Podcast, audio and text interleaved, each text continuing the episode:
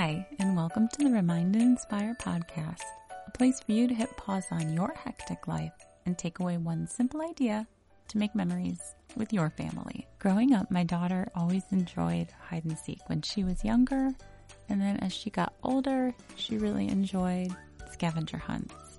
Going on vacations and things with escape rooms, sort of the puzzles where you're searching for clues and looking for things. She's always loved that. So if your kids are into scavenger hunts, this week's Family Friday has them written all over it. So scavenger hunts are fun because at the end you usually find a prize. I know at Easter time I've done them for my daughter for her Easter gifts. In each little plastic egg we hid a clue and then she'd gather those and in the end she'd get her Easter basket. Well, this is sort of a twist on that idea, and it has more to do with uh, summer or fall or whenever you do campfires. Kids just get so excited about s'mores. If I'm honest, I get excited about them too because I love s'mores. But if your kids are anything like mine is, then you know when there's a get together and you know there's going to be a fire, they want s'mores, but they want them right away. They don't quite grasp the concept of how long it takes to get a fire going, get all the necessary supplies, and get it ready. So this is sort of something fun that they can do while you go ahead and get everything ready or you finish up, you know, with whatever backyard barbecue thing you have going on and you're ready to do it. So the idea is simple. S'mores scavenger hunt.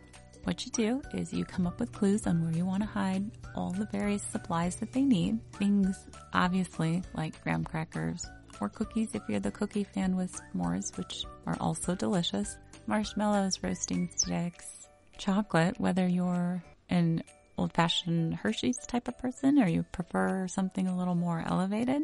Either way, chocolate. Those are obviously the necessary supplies, but some other things that come in handy. Napkins or paper towel, plates. What could be fun is to sort of have a variety of different things.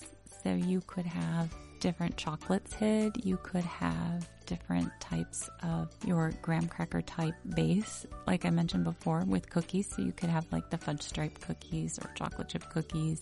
Um, I don't know if you guys have ever had brownie brittle, but we discovered that at Costco a couple summers back. And they make incredible s'mores because they're chocolate based and crunchy like a graham cracker. Whatever you decide to pick out, go ahead and hide them. And if possible, for obviously the things that melt, it's probably a good idea to hide the chocolate and things indoors just so it doesn't get all melty before it's time to put them in the s'more. So what I'll do is there'll be a download on my site to go along with this episode and you can simply take the clues that I have and hide them correspondingly or you can make up your own clues.